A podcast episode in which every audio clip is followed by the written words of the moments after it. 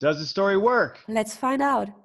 Welcome to the StoryGrid Showrunner podcast. We'll be answering this question using the StoryGrid method developed by Shawn Coyne by analyzing hit TV series to find out what works, what doesn't work, and why. And today we're diving into Game of Thrones Season 2. Let the games begin. So, what's the lowdown? Uh, what's one sentence review from our three editors? I'll start off. Uh, I really just I really enjoy the intertwining storylines, how the, all the setups are done really masterfully, and, and it's just really it's just always intriguing, and and I want to read more all the time. Mel. Yeah, the Game of Thrones has officially started in this season, with everyone wanting to be the next king, no matter who has a right to it and who doesn't. Parul? Um, well, in season one, we saw a lot of hunger, and this has continued and it's now kicked off a war. So, what are the? Uh, so, we're going to talk about the six core questions, editor six core questions today. So, let's go over those real quick because uh, a lot of you guys are familiar with it. It's a great way to analyze any story and figure out if it works. So, uh, the first one is what's the genre? The second is what are the conventions and obligatory scenes of that genre? Then there's the point of view, the fourth one is what are the objectives of desire of the protagonist? Uh, five is what's the controlling idea and theme? And then number six is what are the beginning hook, the middle build, and the ending payoff for the story? Great. So we start with the global genre. So it's not easy with Game of Thrones to necessarily know no. what the global genre is. is. Um, so in a multi-plotted saga like Game of Thrones, how do you work out what the genre is, and why should you work out what the genre is? Well, why is because we're trying to dissect it to understand why we love it, why it's compelling. And so by analyzing this masterwork, we are trying to understand how stories are constructed and how we can be inspired for our own stories. How do we determine genre? Well, one method is to look at the core event of the season. What, so what's the big showdown that happens towards the end of the series or the season? So in season Two, we have the big battle scene, which is a core event for the war story, which I initially thought, I was like, ah, okay, it, this must be a war story. But um, in discussions with the other editors, we then talked about how actually we also have an attempted revolution. Stannis is trying, but fails, to overcome the Lannisters. In fact, all the kings, really, potential kings, are trying to overcome the Lannisters. So this leads us to the society genre. There are power battles throughout the story amongst all the households within the all the individual households and then across them as well and uh, and of course so that the global genre is society but it's heavily heavily laced with other genres we have horror we still have the white walkers who are now emerging for battle across the border over the wall we have action we have the stark children on the run to save their lives. Um, we have Jon, of course, beyond the wall. He's against nature. He's cold. He's, he's his uncle is missing. He's fighting the wildlings. And then you have love. We have the twisted. I don't even know if you can call it love. It's some sort of weird chemistry between Melisandre and Stannis Baratheon. Um, and then you have the, the very beautiful Robb Stark falling for the very beautiful Talisa. I don't know how to say her surname. Magere uh, and they end up getting married in secret, which will obviously lead to their downfall. So uh, good, good analysis there, Parul. So what are the uh, objects of desire, Mel? Um, since we are still having a society story, then we know, okay, they're still wanting power, especially all the ones seeking the throne, like Renly, Stannis, Daenerys. They want to gain the throne. the Lannisters, they want to win the war, beat down the revolutions, and of course, keep Joffrey in power. And the Starks, they want like peace. They want to have the North for themselves. They want, have, want to have it secure. No Lannisters there anymore. And also revenge the death of Ned Stark. Um, Parul, you want to get us started with the beginning hook? I want to. Yeah. Say I, I want to say something real quick about that. So, sure. so so uh, I, I think course, it's of course you do, Randall. Of course I do. No, I, I just think it's really um, masterful the way that Daenerys. So you mentioned Daenerys wants the wants the throne. You know, right now she's she's still a little timid. You know, she her her brother was really adamant about the throne, and she was just kind of start trying to get through every day of her life and she kind of came into her own at the end before her husband died but in really season one and season two she's not seen as a threat to the throne she she still thinks maybe about it but she doesn't talk about it as much until the later seasons. And she's she's kind of an afterthought for both the author and the readers and all the other characters in the seven kingdoms because she's not even close to being even a threat even though she has the name right? So i think it's just great the setup of she's in there she has some really iconic scenes where you know the dragons up, appear after the fire and and just little little every time you see her something really kind of memorable is happening then that's really great greatly done by the author. But but it, the build up from her having nothing being a slave, being uh, you know being raped by her husband every day, taking control of that situation, taking control of the dragons, and then progressing through the seasons through these seasons three to three through seven, and just getting you know taking getting to a point where she's actually competitive for the throne is just amazing, and it's really well done. This is a really good uh, uh, kind of lesson for anyone who's trying to build this this huge scope uh, series and worlds for the setup between the different books. Yeah, yeah but her ultimate goal is still to go uh, get King's Landing for herself to be become queen. That's yes. still that that's what's thriving yeah. her, and she, but she still has to struggle with all those other challenges from raising to be a slave to become the Dragon Queen. Someone someone asked me recently, um, a, a sort of uh, debut novelist has asked, asked me, do I really have to finish all my storylines? Because he kept coming up with different storylines. And this is a really good example of how the storyline is not only closed, because I mean, there's arguments about whether or not it was closed in the right way, but it runs consistently throughout. So even though it was in the backdrop, like you said, it ends up coming to its into its own power by the end of the, the series. I, I'd, um, answer, I'd answer that. I don't know how you answered that client, but uh, but you know do you have to close all your storylines you don't have to but if you want the readers to be happy with you exactly. I, I, would try to yeah yeah bring them absolutely. all together in the big finale and in the end right um okay so the beginning middle and end um, there's a lot that's going on there's so many different sub stories that happen but if we focus just on uh, mostly on the society story, so the, the power struggle. We have in the beginning hook, we have Tyrion who becomes the hand of the king. Uh, Cersei's not very happy about this. And Tyrion's focus, because he's now become strategic, um, and we were talking about this Randall earlier, how he begins in season one actually being a bit of a, he's a bit of a layabout. He just likes to uh, go to the whorehouses and drink. But in, in this season, he's really his you can really see his intellect has been turned on and he's trying to prepare for war and to rein in Joffrey's worst instincts. Um, the Lannisters are being attacked by all the other potential kings who are claiming thrones. We've got Renly Baratheon, his brother Stannis Baratheon, and of course Robb Stark um, is, has been defeating and taking over the north and is pro- proclaimed the king of the north um, and is now starting to send starting to think about brokering an alliance with uh, Renly Baratheon. Meanwhile, Daenerys, who we have spoken about, she's in a weakened state in the beginning hope. Like you say, a little bit of an afterthought, although she will come into her own power. Um, in the middle build, you have Robb is starting to gain power. So he, he wins a decisive victory against the Lannisters um, at the Battle of Oxcross and is, is starting to annoy Joffrey, which obviously means more work for Tyrion to keep him um, keep him from his worst instincts. Because actually, Joffrey starts to try and beat up. This is when he starts getting his um, right hand man to beat up. What's her name? I forget the name of the girl. Um, the Stark, Sal- Sansa. Sansa. Yeah. Littlefinger has convinced Catelyn to exchange Jaime Lannister for her daughters. This is a this is a bad move. Um, but Catelyn is desperate for news of her daughters, and she doesn't know that actually one of them has already escaped.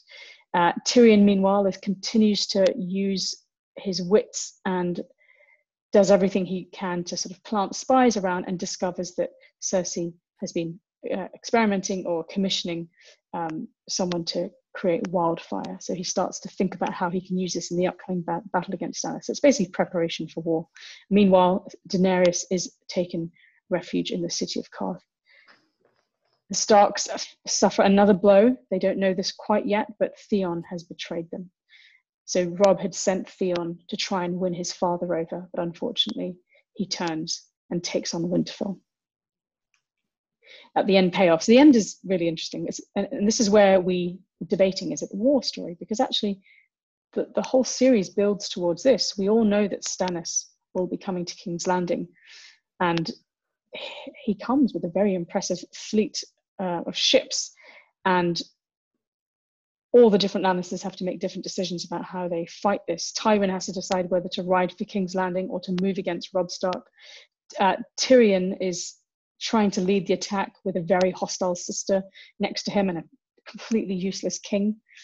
Um, he Tyrion does lead the first attack, but in the end, it's his father Tywin who saves the day um, and destroys Stannis. And the Lannisters form an alliance with the Tyrells through marriage. Daenerys is emerging as a bit of a victor here. She's been betrayed by quite a few people in Qarth, but she manages to fight Xaro and takes his treasure. So she's ready to buy ships. Randall. Yeah, so that that's a great summary, and that was I know that was tough because we worked on it for a while and and and and we're trying to figure it all out. Um, I, I think it, I think it's it's very like you said we both you and I kind of toyed with it being war, and the, all the pieces of the war are really there. They have you know, as you as you as you mentioned uh, prior to us starting the podcast, you you uh, they have the Robb Stark, you know, looking dirty, just getting back from a battle. They have all the preparation and logistics things going on in the background, but ultimately, all the key scenes are the power grubbing, the hey renly you want to team up with me? He's like no why don't you bend the knee to me? I'm the king you know? And then renly and stannis talking to each other going hey can i can you can you just say i'm your older brother and i should be the king? He's like hell no you suck. I'm not going to be i want to be the king. So you have all these people scrambling for power and that's really why we decided ultimately it's a society story because it's about five different people trying to get power. And ultimately yeah. as you mentioned who is the power guy behind the puppet master behind everything it's kind of Tywin, as you mentioned. I mean, he's got a small part in this, but really he's the guy that is going to is he understands the Game of Thrones better than anyone. Because yeah. even Ned, even Ned and Robert, who actually won the throne, they don't understand. They're not interested. They're not yeah, interested. They were no. never interested. And, and, they don't understand the the Game of yeah. Thrones. They they're just they're just battle axing, rah, kill everybody, and they won the throne. And you need people like that to win the throne, but they don't understand the Game of Thrones. I mean, so if this was a if this was a war genre story, it would probably would would have to strip out a lot of the uh, inner turmoil and political backstabbing that goes on, and it would just be a lot drier. Yeah. Uh, whereas if it was just society and it wasn't, there was no war laced throughout, we wouldn't be so focused on this final battle scene. So it's that final battle scene that makes it, that brings in the war genre. But as as you pointed out so rightly, Randall, society is everywhere in this, like revolution and political um, backstabbing is is throughout. All right, so we're going to talk about the obligatory scenes real quick. We're not going to talk all through them. The, we'll have them listed in uh, the notes and the uh, the PDFs that we're going to have available. But uh, can you just remind us as well that what the obligatory scenes are for anyone who is new to StoryGrid? So obligatory scenes are basically this, depending on the genre, they're the scenes that a reader who enjoys this genre expects to see. These are the the climatic scenes, the the all the way from an inciting incident in in start a specific type of inciting incident for the genre, all the way to the end when the protagonist has to use his gift and what that gift is. Those are the scenes that that the reader expects to see and really needs to see in order to be satisfied. And so when we're talking about a war genre you expect a big battle scene. When you're talking about uh, a, a, society uh, which this is a society genre novel you're talking about a kind of a revolutionary scene which actually is kind of the battle scene at the end uh, when people lose power and gain power because of the results of the battle. Um, and so in this case, they kind of overlap very uh, a lot. Cool. All right. So I'm, I'm just going to talk about a couple of uh, obligatory scenes, uh, and then I'll move on to Mel and uh, Parul can choose choose other ones to talk about. But really, the the inciting attack and the protagonist denying, denying responsibility, they're kind of the same because Robb Stark's got a bunch of victories that are off screen against the Lannisters. You hear about them. The Lannisters are getting their butts kicked by Robb, and it's they're really surprised. He's young, you know, he doesn't have as many men as they do, and he just keeps surprising them and beating them back. But the but the, the protagonists that deny the responsibility are all of the other people who want to beat the Lannisters. The Lannisters are really the villain here. Everyone knows that they shouldn't be in charge. That the kids that the Joffrey is not the rightful heir. Ned, you know, let that escape, so everyone really knows it. Um, but Stannis, who probably is the rightful heir, his brother Renly, who's who's the younger brother, not the rightful heir, uh, the Greyjoys, who swore who should be uh, bending the knee to to Jon and supporting John, are are separating, and John doesn't want to even even he doesn't even want anything to do with the Lannisters. He just wants to keep the North for himself. He wants them to say, "Hey, you have the North," and then be separate from him. If all four of those people got together and, and teamed up against the Lannisters, it would be over. But since they have they've denied the responsibility to make the seven kingdoms peaceful and and team up against the enemy. That's that's their denial of the responsibility to to to uh, to move the to to move the the confrontation the revolution forward as a as a team. So wonderful. So we all should pick something right? And and by the way the obligatory scenes will be in full in our uh, as downloadable uh, editor six core questions sheet. Yeah, go ahead. Mel, go ahead. Um, yeah, I've chosen the scene like um, where the protagonist's initial strategy to outmaneuver the antagonist fails, and this happens multiple times. For example, for Catelyn, she wants to trade um, Jaime, the captive, for her girls, but this attempt fails because of his escape attempt because he's causing a lot of friction between Catelyn and the kids, Karstarks, forcing her to um, send Jaime off with Brienne, still in hope for a trade. But the initial strategy failed. Then, of course, Tywin continues to lose battles against Robb Stark, as Randy already said. Then Stannis' plan was to, um, with his fleet, to go to King's Landing and like how do you say win the throne, but because of the wildfire, his initial plan gets destroyed as well. then Tyrion, oh my voice, I'm sorry. Tyrion tries to put pieces in place against Cersei to gain more power over her, but he gets almost killed in the battle by one of her hired gold cloaks. Parul? Yes. Um, sorry that you're not feeling well now. um, you need like a hot cup of honey water or something, honey and lemon. Um, so, and uh, this is interesting because you've we've chosen that one of the, the core event uh, is for war is a big battle scene, and in society it'd be the revolution. And in the core event, we we see both. It is indeed a battle scene, but it is also definitely a scene of revolution if Stannis had managed to win, the Lannisters would suffer a massive defeat and would have to relinquish the throne, and we would see a totally different change of power. So, in the big battle scene, we see the protagonist's gifts are expressed or destroyed. That's the way the story would describe it. And Stannis attacks King's Landing. He is confident. He's, he really thinks he's going to win.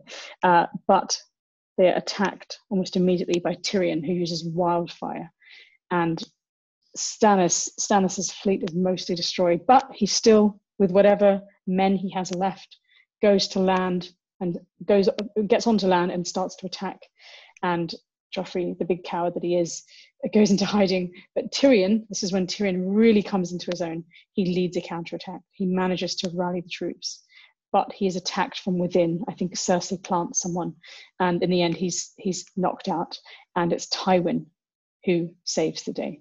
So the, the final scene we see is when Cersei is on her throne, waiting for death, waiting for Stannis to come in, ready to kill herself and her son. But thankfully, it's Tywin who marches in. And that's when we know okay, revolution has been squashed. The power will reign with the, with the Lannisters. I think we end up finding that maybe Joffrey hired the person to kill. Oh, was it Joffrey? or at least Cersei denies it. So you never, you don't really know who did it. And I don't think it's not really significant. It's one of those two, basically. Great. So obligatory scenes done. The other thing we like to look at are the conventions of the global genre. So quite a few to talk about. I, I think it's interesting that in society we have this idea of um, a central character with offshoot characters. So they, across them all, they embody a character's personality traits. So you've got, if you think of the, the vast array of characters, what's wonderful about them is that they're so different. And they, they encompass different parts of personality traits. You've got Davos, Jon Snow, and, and Robb Stark to some degree. They're the moral end of the character spectrum. They are not out for power for power's sake. They're out for peace and justice. Um, Jon Snow, I think, is held up as the, the shining example. He's the one that we, we possibly love the most. Um, and then you have someone like Joffrey and Cersei, who are so despicable and easy to dislike and morally so questionable. And so this idea of um, if you're of a central character with offshoot characters, how to use this is simply if you're writing a bigger series and potentially a society story, you need to think about just how far you push your array of characters. Have you got people at both ends of the spectrum um, of, say, morality or um, uh, status? Like their inner worldviews will probably differ vastly. Uh, um, Randall, I wondered, is there any convention that particularly uh, so, interests you? Yeah, so I like the the clear revolutionary point of no return. The, the is the moment when the power shifts must be clearly defined, drama, dramatic, dramatized, uh, dramatized, dramatized. There you go, dramatized. My bad. Dramatized. They must be clearly defined and dramatized. Um, so this is basically, you know, we come with uh, Stannis as an overwhelming force. Like there's pretty much no one thinks he's not going to win. And then when even when his navy is defeated, his land forces he has sufficient land forces. They still not numbers them like five or eight to one. And so when they attack, they actually they're taking the castle down, and and Tyrion leads a last ditch effort to come around the back, um, but he doesn't think he's going to win. And when uh, Tyrion's uh, uh, or um, Tywin's uh, men come, he actually thinks he's about to be killed when he gets knocked out. Um, so, th- but the the power exchange right there is Stannis completely loses all his forces almost, and they have to retreat. And you don't really see this until the beginning of the next season. But you know, he's back at Dragon Rock, moping. You know, he's lost, and and he's trying to come to terms with that, and doesn't really have any options until um, Sir Davos gives him some uh, suggestions. Melanie, is there is there a convention that you are particularly drawn to? Um, no, I would like to go on to the point of view. Yeah, go ahead. Okay, so um, basically nothing has changed in the point of view. It's similar to the books of George R. R. Martin. We use still multiple point of view characters. So I think instead of repeating ourselves, we could answer a focus question. Um, for example, like how to write a series. It's a really, really big question, but um, let's um, put um, make it a little better to to work on it um, when we ask ourselves how to hook a reader or a viewer in the first episode or a chapter when you're writing a series. Um, I just continue. Yeah. So, so just to be clear, our, our focus yeah. question is going to be specifically how do you hook a reader or a viewer in the first episode and chapters using the Game of Thrones as inspiration? That's right. Thank you for clarifying. So, um, as mentioned in the last um, podcast episode when we talked about point of view, I think Game of Thrones captured the viewer so well because right in the first scene, the show revealed the truth about the existence of those mysterious creatures that are later called the White Walkers. And we as viewers know, know the rumors are true and we know the ultimate danger lies beyond the wall. But we have to witness how all the forces play their Game of Thrones instead of instead without paying attention to what's happening, really. So using dramatic irony when the viewer knows more than the characters was an amazing choice to hook the viewers into the series, as well as not dealing primarily with the fact to what the viewer has become witness to, just revealing it piece by piece over time, like we have seen in this season, especially how it ends. It's a great, great hook for season three when we see a part of the dead army.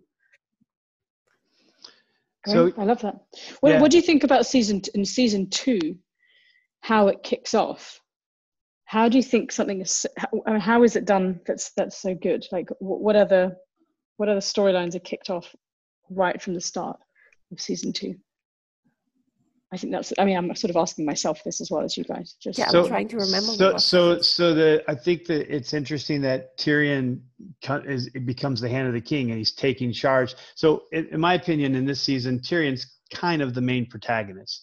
His a lot of his decisions are what's what's making the power the power struggles go back and forth. He's he is the only one. He understands the Game of Thrones not as well as his father, but he understands it. Cersei does not Cersei understands revenge, tit for tat, and and and she does not understand alliances. She doesn't understand working with others to to move forward and and and get negotiate and things like that. She has no understanding of that. Jaime just wants to be a leader uh, of a of a warrior horde, um, and so the fact that Tyrion's in charge there, he's the only thing that actually keeps King's Landing going. If he wasn't there, it would be a totally different story. Um, and so I think yeah. it's so I think that that's that's kind of the hook there is how is Tyrion gonna be as a hand and what is he gonna do to maintain the power? So I agree with you, but if you go back to what Melanie's saying, was basically that dramatic irony was used in season one so that we knew things that the others did not know. We have the same device being used in season two. So I'm just having a look at like the different strands of story that happens. Even even Daenerys uh, Targaryen, even though she is weakened, the fact that she exists in, in the first episode, we know we know that she is seeking power and alliances. So no matter what these game of this sort of little party of kings are, are doing, there are further threats outside of them that they have no idea about. And just just like um, uh, with actually we don't do we hear about do we hear from the wall in in episode one? Uh, I don't think we do. But it, it definitely remains that when you watch as a viewer Game of Thrones, there's so much that you know that the characters just don't know. So you see them make their wrong move, and it's what I think it feels like it propels you along. Well, well, we do see the wall a little bit because they go out. They go out of the. They go away from the black. Uh, the the keep to stay with Craster and his wife, which is a setup for the, the second episode where they find out that he's giving little boy uh, babies to the uh, yeah. to the to the night to the uh, White Walkers. Right, and and even so, uh, and that's really wonderfully creepy. Um, but and I'm remembering that scene now because uh, Jon is um, knocked out. Yeah, Jon is knocked out. Uh, but I was actually thinking more that it's it's frightening because so whatever we heard in season one season two i think even from episode one starts to deepen our fear of what's beyond and this idea that actually as mel you you constantly uh, are talking about there's a horror beyond that yeah.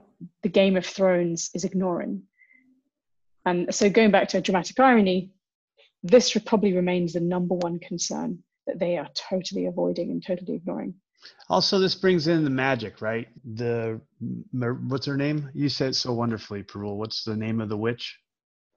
Oh, Melisandre. Melisandre. Yeah. So Melisandre it brings in the you know kills it Renly, uh, and she she has like kind of seduction magic with um, Stannis and everything like that.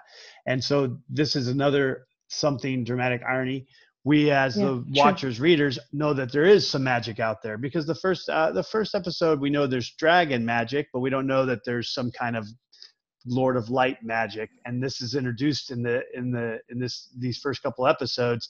And we understand that there's something out there that people don't know about that don't believe in that actually is dangerous. So there's there's there's three dangers. You're right. This is there is this lot of dramatic energy. As the watchers we know that daenerys is going to rise. We know that the walkers are one of the biggest dangers. And now we also know there's magic and we don't know if it's good or bad. It seems kind of evilish and in the end it seems to be you know the solution to everyone's problem. There the lord of light had a plan and jon jon snow was risen from the dead to lead the to lead it um, but I don't we don't understand why the uh, Andre made the mistake with Stannis. I think if anyone ever asks me for a good example of dramatic irony, I'll point to Game of Thrones now because I I'm sure it can be done very badly, but in this example, we are always uh, at the edge of our seat. seat. Like with, with the minute Melisandre gives birth to that black creature, yeah. and we then see Renly in his hut getting ready. It's such a tense scene because you know that he's about something bad is going to happen to him. I think, I think we we we um we like the dramatic irony here, especially in Game of Thrones, because even though we as a viewer have the insights into their plans and schemes, how it all is, is turning out or how they do it, um, that's the surprising thing. Yes, that's yeah. that's exactly it. That's it. That's exactly it, and that's where I think sometimes it can fail when we almost know. If she'd said, "I'm going to give birth to a black spirit who's going to kill your brother," versus saying, just trust me i'm going to take care of it i also think that so we're going on to you know how you keep your readers reading when you're talking about a series of books in this case or seasons you introduce new and surprising things in, in each book which makes them unique and worth reading on their own i think a lot of trilogies and multi uh, multi book series they they have the beginning and they have a really fantastic end but uh, sometimes the middles right. are connecting material and there's nothing you have the setup and then you have just kind of you have a development during the middle books but there's nothing new coming out of it and these these series and these books like the first one we had the dragon magic and we had the nightwalkers all right the second one we have those two but now we have melisandre's magic or magic of the lord of light right mm-hmm. and then the third one we start seeing dorne you know and the many-faced man and things like that. So they're bringing all these elements along for the ride by still developing the old ones from the very first season or the second season. Those are brought forward and matured. And then you're introducing these new elements that just make it you now you have a new storyline you love the other storyline. You love the Dragon Magic storyline. You're interested in the Lord of Light storyline.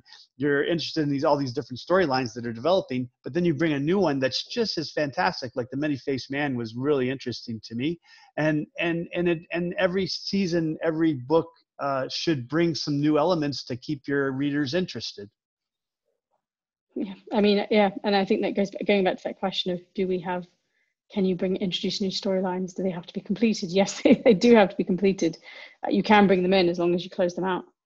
Um, let's move on to the controlling idea which we discussed at some length because we have talked about society and we've also talked about the war genre. So the controlling idea is somewhat of a mash up between the two. So we've got war lacks meaning and revolution fails when leaders are obsessed with the Game of Thrones and fail to address the real enemy. So this goes back to this point we're making that underlying all of this, we know that there's a bigger threat. And the war in that context seems a little bit more meaningless. Had, if we didn't know about the White Walkers, if we didn't have the wall, it would just be a, a, a straightforward society and war story. And it, it would be a sort of dishonor, probably with a lot of dishonor and um, morality running through it. I think uh, I think I think we brought up Mel brought up a really good point um, earlier, uh, maybe prior to when we started the podcast when we were discussing this, and that was the the use of dishonorable methods to get to the crown and be the you know king of the seven king or queen of the seven kingdoms.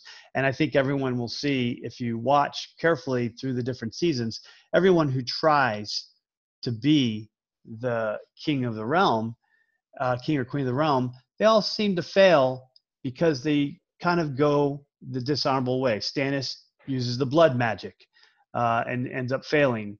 You know, uh, you know, Robert's just not. He's not a good king, and he, you know, he he does. He's not faithful to his wife, and he's he's he's he has other failures as well. And you'll find as as the thing progresses, really, Robb is probably one of the most honorable characters in the series, and uh, but he broke I, the pact. So again, when you break certain pacts, I'm not. Um, yeah, you're. So Robb breaks his pact in the ne- the next. And that season. causes just, his death. We ruined it. Yep. And then, but I'm sorry, I meant to say Jon. Jon's one of the most honorable guy. Yes. I mean, even even in the final seasons, uh, not to ruin too much, but he he has an ability to make uh to make a, a pact with uh you know Cersei and the Lannisters to help fight the White Walkers. But he says, I got to tell the truth you know i i, I can't do what you're going to say because i've already made a promise and everyone all, all, all the people are like why didn't you lie and he's like i can't. That's not what i that's not who i am. I don't lie and he ends up being the one of the last people standing because of that because he because he is honorable because he he believes that ned stark was one of the most honorable men he ever knew and he finds out he was. Everyone believes Ned Stark. Yeah. yeah. So ah anyway yeah it's a great i still like the series uh, and i'm i'm, I'm going to finish watching reading it all right favorite part? I'll start us off. You know really you know I, this was a little bit of connective tissue for for the next uh, the next season which i really uh, there's some really good parts there. I i like tyrion stepping up taking charge of the castle you know you, some, not something you would have expected from him you know finding some armor that almost fits him leading the attack uh, on the on the on the troop himself and stepping up and, and I like Joffrey being the coward that he is. I thought that was very well done.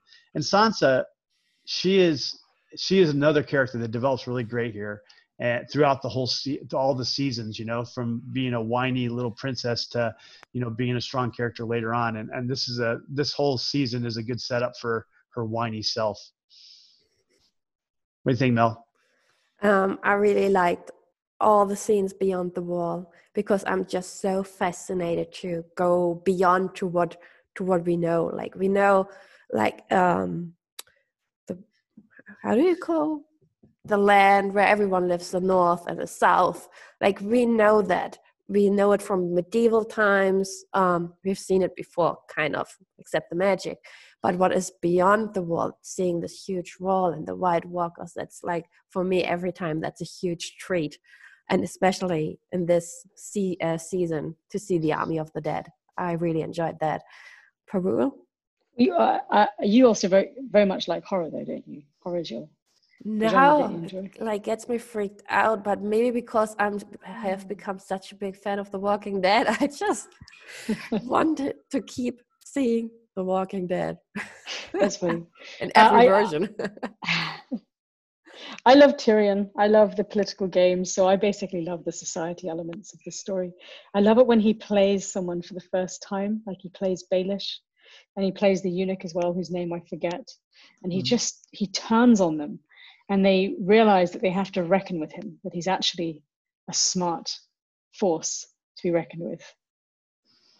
what's our next series going to be did we decide Let's do it. Game of thrones 3 and then we'll we'll kind of move on to something else after that right Well, let's see. It might be one. It might be very interesting to do an entire analysis uh, of the entire entire season, uh, series. Let's do it. Game of Thrones three, a couple weeks from now, two weeks from now. Uh, all right, that wraps up our podcast for today. We hope you have a better understanding of the story StoryGrid methodology, and please leave us a rating and review, and tell your author and editor friends about us so we can help others with their writing. For more information, videos, and articles on the StoryGrid, go to storygrid.com or our website, sgshowrunners.com. And if you want to connect to one of the editors directly, links to our web pages are in the show notes. Thanks for joining us, and we'll see you next time.